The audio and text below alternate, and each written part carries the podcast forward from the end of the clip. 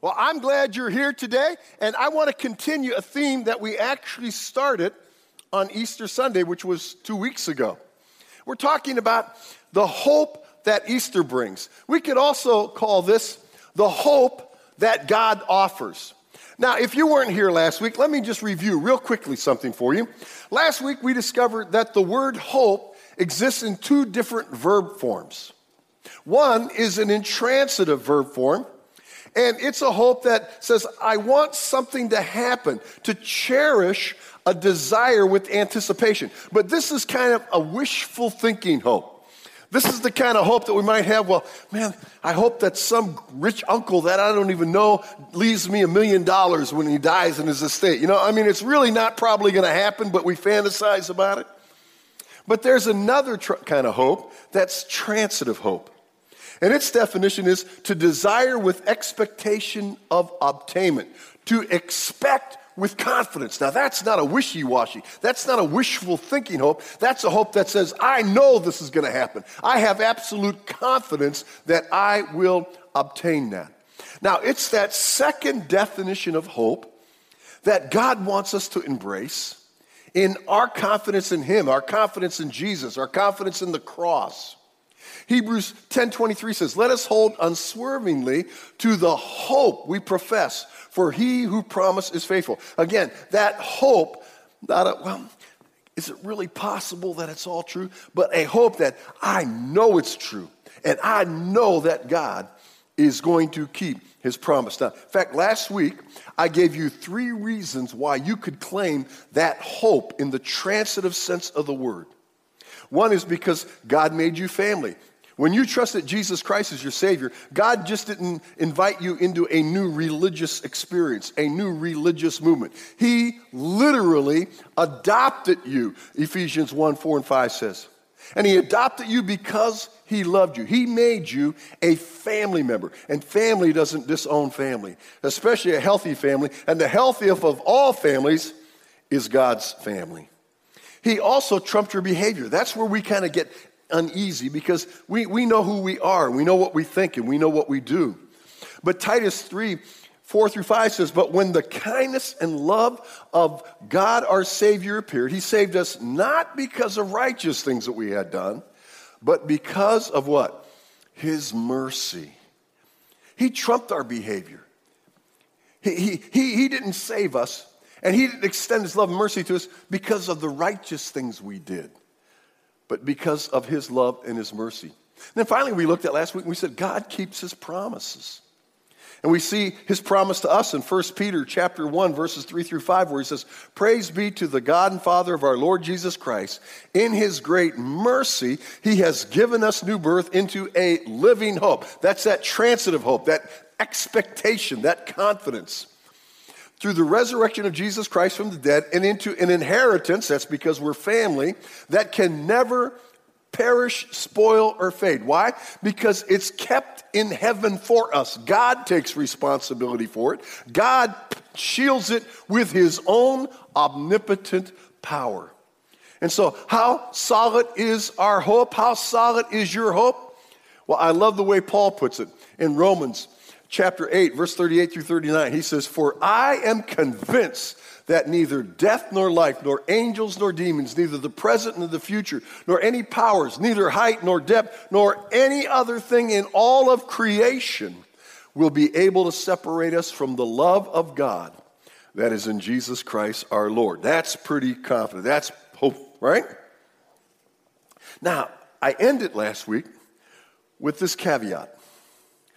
All that is true. God made you family, He trumped your behavior, and He will keep His promise. All that is true of you if you are truly a believer. If you are truly a believer. Jesus made a bone chilling declaration in the very first book of the New Testament, the book of Matthew, chapter 7. And in verse 21, Jesus says this Not everyone who says to me, Lord, Lord, will enter the kingdom of heaven, but only he who does the will of my Father. In fact, he goes on in verses 22 and 23, he goes on to say, he's speaking to the religious elite now. He's saying, He said, Many will come to me in that day and say, Lord, have, haven't, we, haven't we prophesied in your names? Otherwise, haven't we preached sermons in your name? Haven't we cast out demons? Haven't we healed people? In verse 23, it says, But Jesus will turn to them and look at and say to them, Depart from me, you evildoers, for I never knew you. See, Jesus says, Not everyone says, Lord, Lord. Not everyone who sings, Great is thy faithfulness. Not everyone who comes to church is going to be welcomed into the kingdom of heaven. Paul, in writing a second letter to believers at Corinth, challenges them with these words. In 2 Corinthians 13 5, he says, Examine yourself to see whether you are in the faith. Test yourself. Do you not realize that Christ Jesus is in you? Unless, of course, you fail the test. Now, now, here is the question that I want us to struggle with today, that I want us to confront. And the question is Am I truly a believer? Am I truly a believer? Now, now, let me tell you, this is an issue, this is a question that many of you have this morning. This is a question that comes up frequently in counseling. When we're counseling people who are struggling in life, and, and, and, and so often they'll say, you know, I don't, I hope I'm a believer in that intransitive sense. I hope it's true. And, and I, but they don't have hope in that transitive sense, in that confidence. Now, this question is so important that I want you to really sit up and pay attention this morning. All the notes of what I'm going to talk about today are going to be available in detail at the resource table. You can just go back and get them, they're free. All the notes that I shared last week, many of you asked me after last weekend's message, would you share the notes? They're back there. And even back to the comments I made at Easter, they're back there. You can get them after the service. So I want you to not worry about so much taking notes as listening and doing what 2 Corinthians 13 challenges you to do. It says what? It says, examine yourself. Test yourself. Don't be thinking about your husband. Don't be thinking about your wife, your kids, your brother, your sister, your coworker, your friend. Right now, as we take on this question and settle this, this question, am I truly a believer? Now, there's a couple definitions that I added after I did the notes, so if you want to write those down, you can. But you're ready to go? Let's settle this issue this morning. You ready to go? Am I truly a believer? Examine yourselves, he says, and this is the whole premise in 2 Corinthians 13. To see whether you are in the faith, to see if you truly are a believer. Now, here's a verse that we're going to use as a jumping off platform to answering the question, Am I really a believer? Every believer, every Christian should have this verse memorized. And so it's on your note page in your bulletin.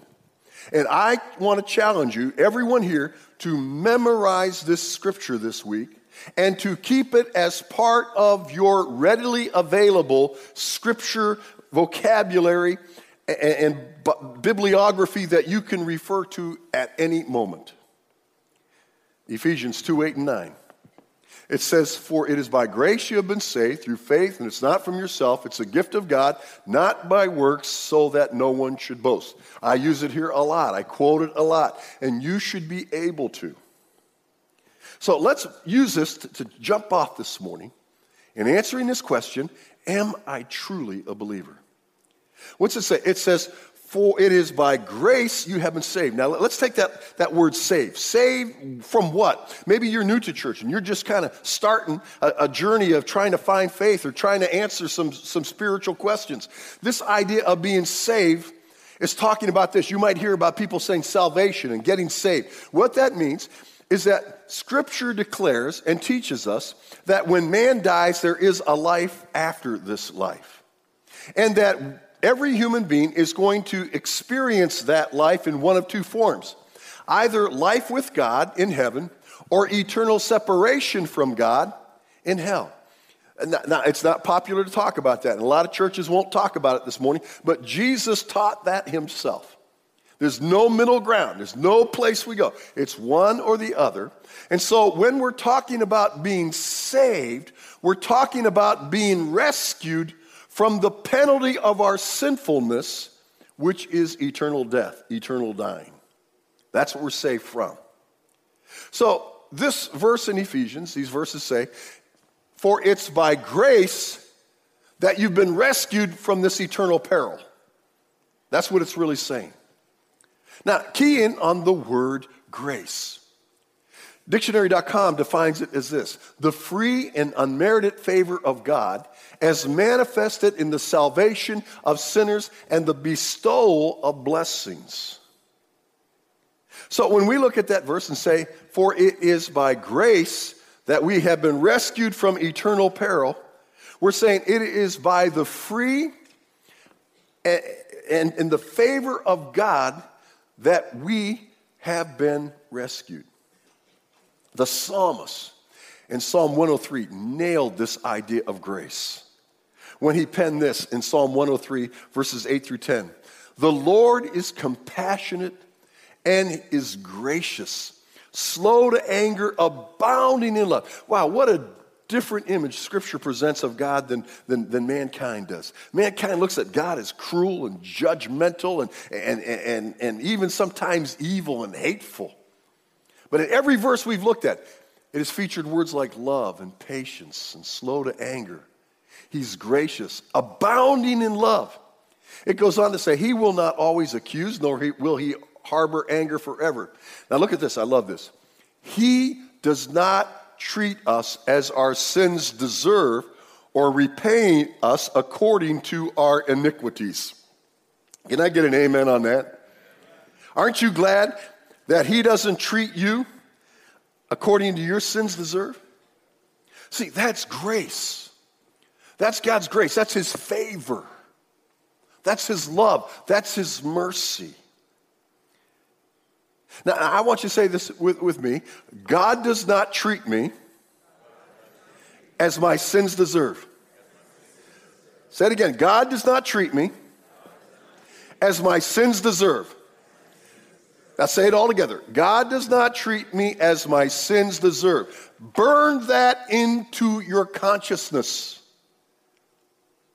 See, because you think He will, and you think that's what's going to happen. But Scripture says God does not treat us as our sins deserve. Own that. God does not treat me as my sins deserve. Why? Because Satan is constantly sowing that thought in our minds. He's saying, Oh, God's going to get you now. Oh, you've ticked off God now. Oh, you've gone too far now. But God does not treat me as my sins deserve. That is grace. I love this definition I got from Wikipedia about grace. It says, the love and mercy given to us by God because God desires us to have it. Not because of anything we have done to earn it. I love that definition. Let me read it again. The love and mercy given to us by God because God desires us to have it, not because of anything that we've done to earn it. See, that's what Ephesians 2 8 9 says. It says, For it is by grace you have been saved. It's not from yourself, it is the gift of God, not by works. Say that with me. Not by works. Say it again. Not. Do we get that now? It's not by works, so that no one can boast. It's grace. So let me ask you a question. So has God given this gift, given this grace to everyone? Well, there are many religions that believe that. And in this postmodern world that we live in, that's the mantra. That's the, the, that basically what people are saying. Well, God has already extended his grace to everyone, so everyone's going to make it to heaven. That's where we get into these things. Well, People say, well, it doesn't really matter what path you follow because all the paths are going to end up at the same place. Well, is that true? No, it's not true. That's not scriptural. That's not biblical. Because although God gives us this grace, this favor, there's nothing we can do to earn it as far as what? Works, deeds. However, there is one requirement. And what's that requirement? Well, the verse tells us. It says, For it is by grace you have been saved through what? Through faith. See, that, that, that's the only thing that, that, that we as, as human beings, as mankind, as men and women, that's the only part of participation we have in the whole deal is faith. Now, what's faith?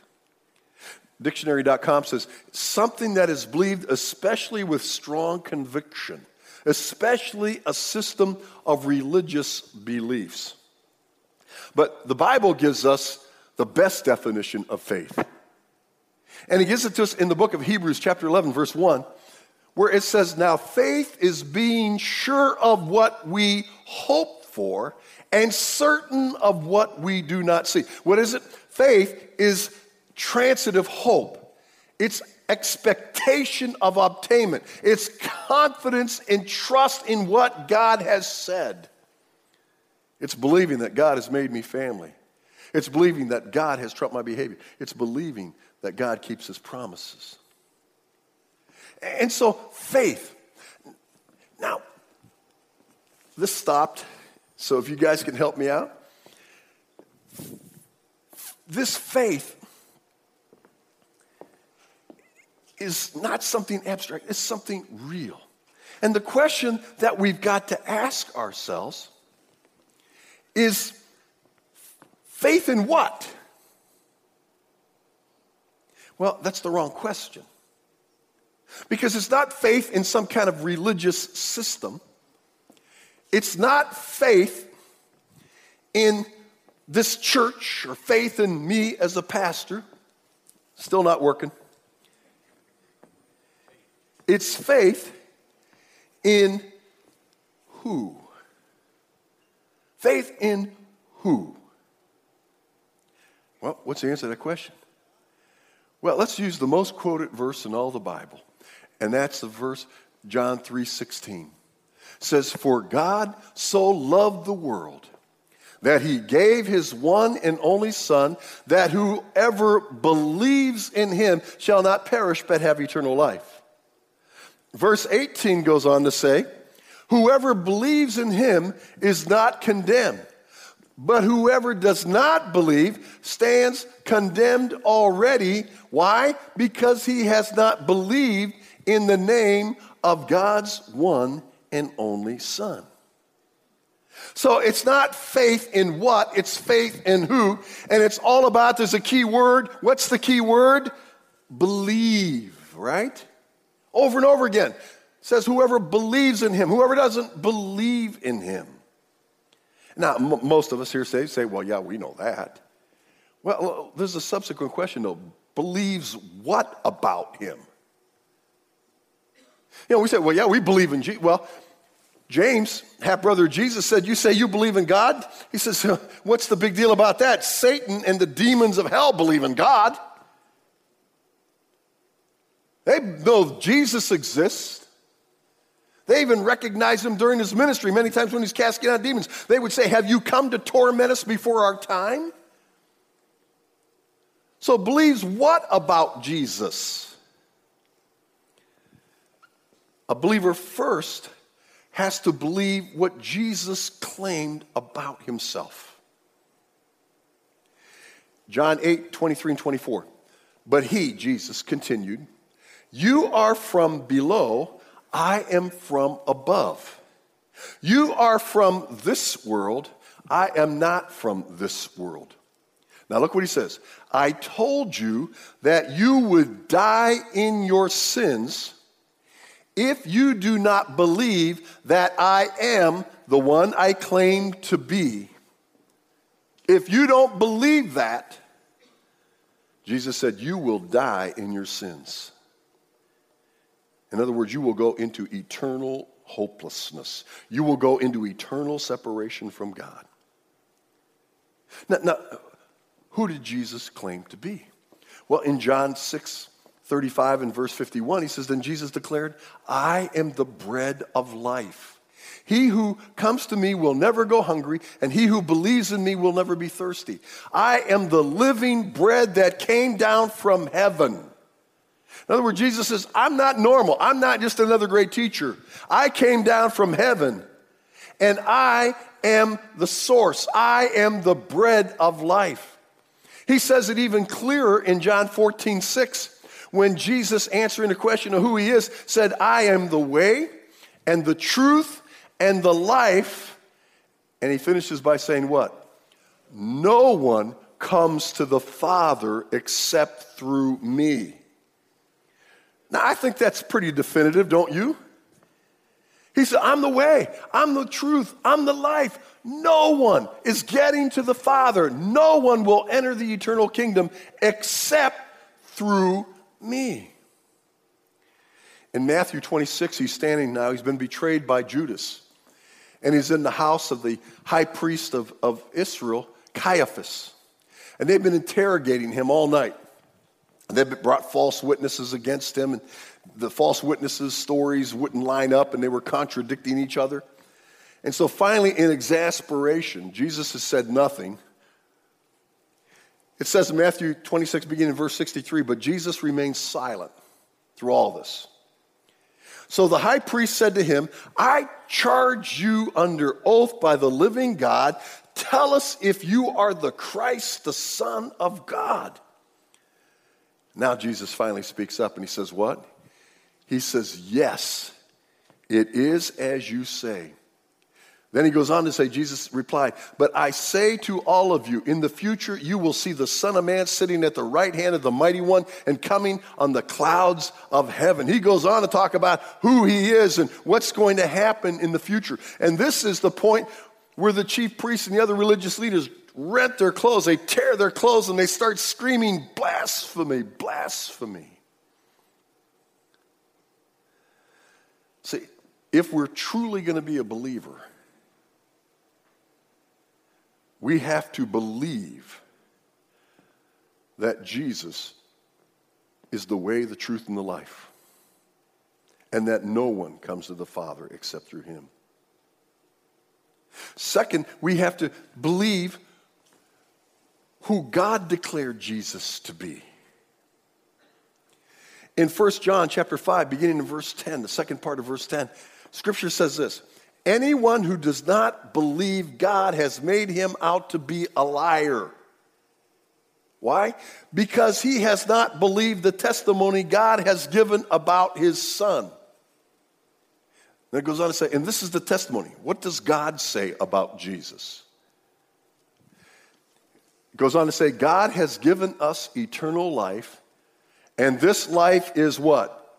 In his son. He who has the Son has what? Life. He who does not have the Son of God does not have life. See, Scripture is not ambiguous about this at all. God said, Who is Jesus? He's my Son. And he who believes in him has life. And he who doesn't believe in him and what I have declared about him does not have life. Bottom line, Acts 5:12. Salvation, eternal rescue from this peril that every man and woman who is born faces. Salvation is found in what? No one else. For there is no other name under heaven given to men by which we must be saved. No one else. No other name. No other religious system. That's why people resist Christianity so much when they don't resist other world religions, because other world religions don't claim that there's only one way. Jesus said, I'm the way. And that's backed up in scripture in Acts 4:12 we said salvation is found in no one else. There's no other name. All roads aren't getting there. All right, so I'm answering a question Am I truly a believer? Romans 10, verses 9 and 10 says that if you confess with your mouth Jesus is Lord and believe in your heart that God raised him from the dead, you will be saved. For it is with the heart that you believe and are justified, and it's with the mouth that you confess and are saved. All right, let's, let's bring this thing home. Am I a believer? Well, if I'm a believer, that means I have come to the place that I believe God. I believe Jesus. I am no longer trusting in myself as a good enough person to get to heaven. I am no longer trusting in some world religious system to help me find a path to, to God or to, to karma or, or to whatever. The believer has come to the junction in his or her life where they get it and they declare to God and believe in their heart that Jesus is Lord. Jesus is the only way. There is no plan B. There's no plan C. There's no variation. It's not Jesus and this and Jesus and that. It is Jesus. And we come to the place where we understand our helplessness, our eternal hopelessness outside of Jesus. And, and, and with our heart and with our mouth, we confess to God, God, I'm hopeless, I'm helpless, I'm eternally doomed if it isn't for Jesus and what you've declared about him and what he's declared about himself, that he's the way, the truth, and the life. And God, I believe everything that you've declared and everything that you've revealed about Jesus, that he was your son, that he died and he was buried, and on the third day, he was brought back to life by your power and that it is through his willing sacrifice on that cross that you are willing to extend your grace to me. And so, God, I ask for that grace. I confess with my mouth Jesus is Lord. There is no other way back to you. I believe in my heart what you have declared and what Scripture declares about who Jesus is. And I trust Him and Him alone for the forgiveness of my sins and for eternal life. Now, to those who do that, Scripture declares this, 1 John 5 13. I write these things to you who what? Who what? Who what? What else? What else besides believe? Nothing else. Who believe in the name of the Son of God, it goes on to say, so that you will know you have eternal life.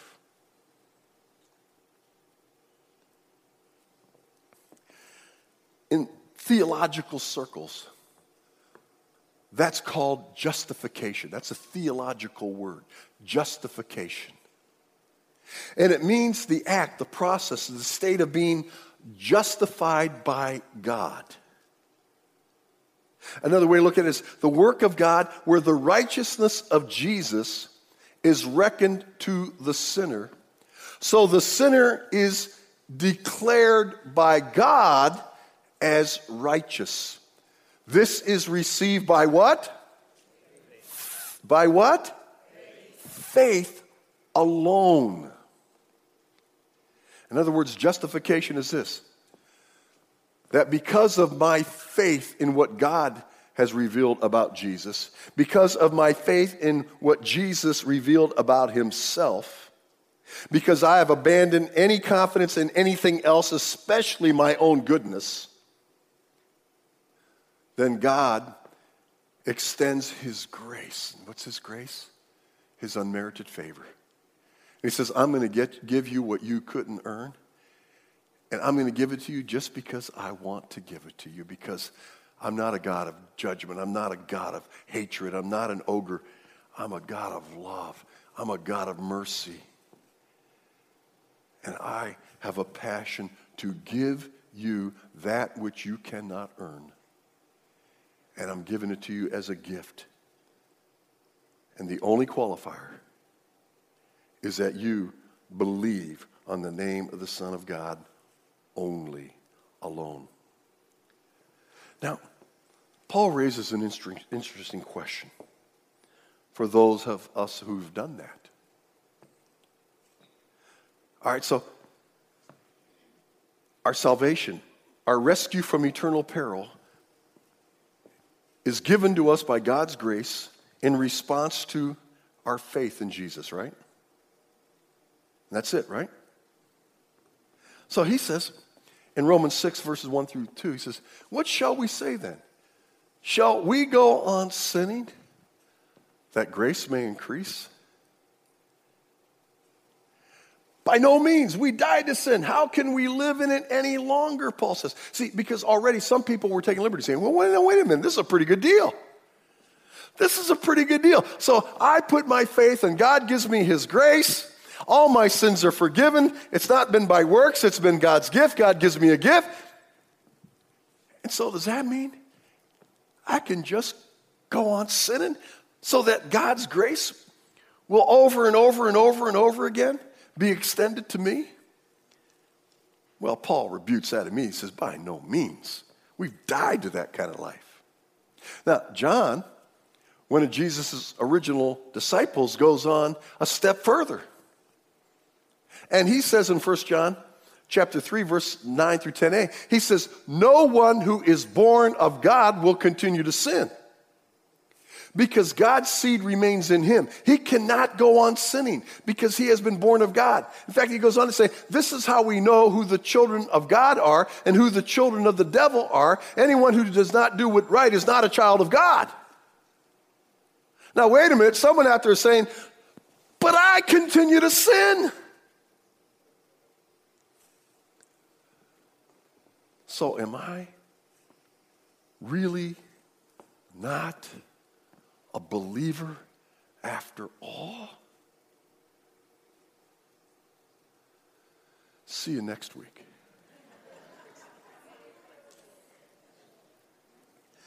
Let's bow our heads.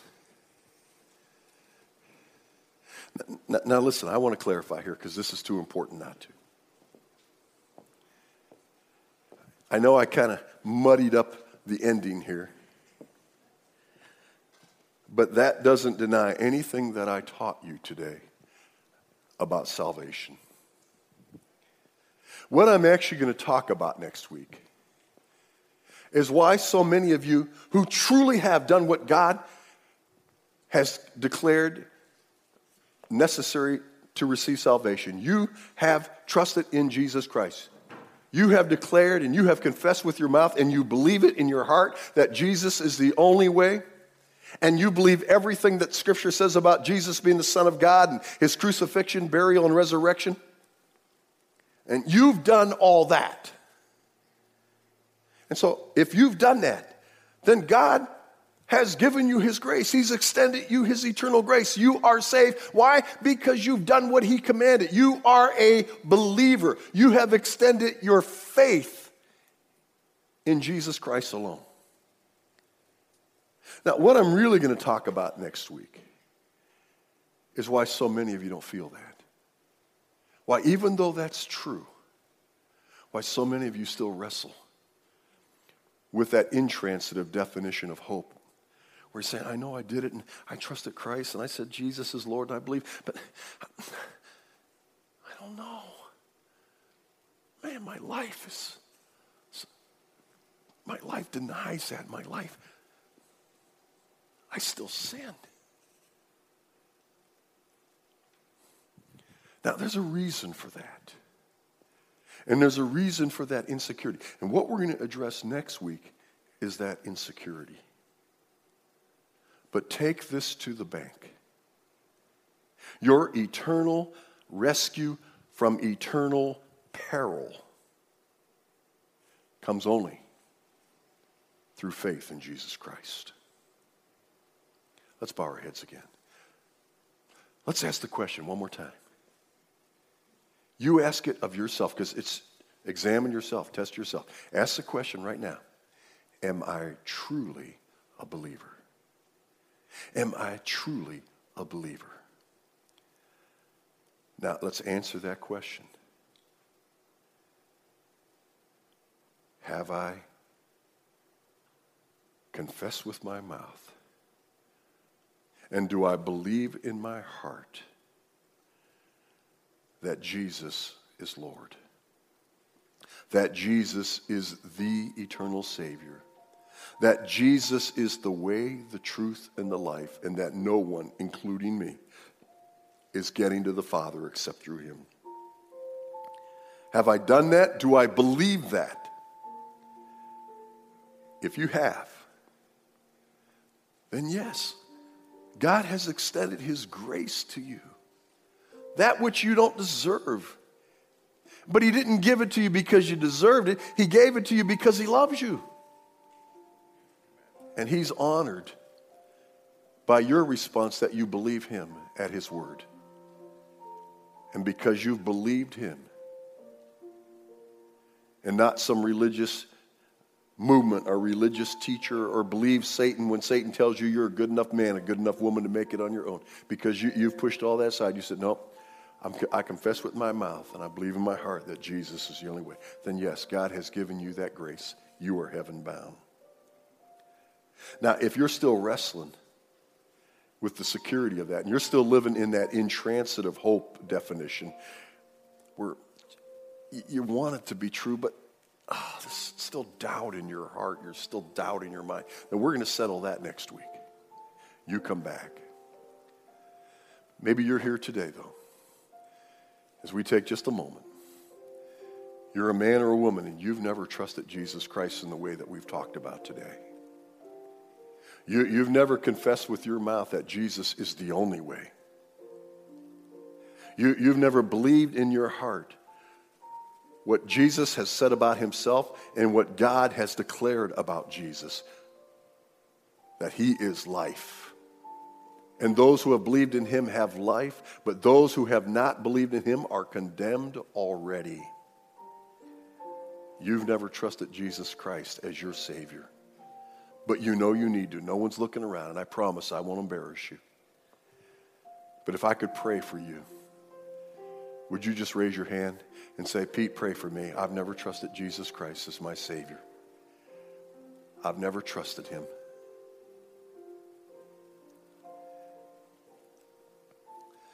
Father, from the demonstration here, from the testimony of this assembled group of men and women, there's no one here who has not taken that important step, that eternally critical step of believing you at your word, and therefore having received your grace, that which we haven't earned, that which you have given us just because you want to give it to us. Not based on our goodness or our behavior, but based on your love and your mercy and your compassion. And I hope that's true. But if there's a man or a woman here who really knew they should have raised their hand, don't let them leave here in that condition, God. Help them to come to me or someone at one of the booths and we can show them in your word once again how they can know their sins are forgiven and heaven will be their home. Now, Lord, I pray that you'll continue to be with us as we examine next week well, if that's true and we've really done that and, we, we, and we've just examined ourselves and we know we have, we know that, then why do we wrestle so much with insecurity? Lord, I pray you'll use your word next week to shore that up in our lives. So that, Father, we can live the kind of life of freedom that Jesus died on the cross to give us. It is for freedom we have been made free, Galatians tells us. Now, Lord, bless us, use us for your glory. In Jesus' name we pray. Amen.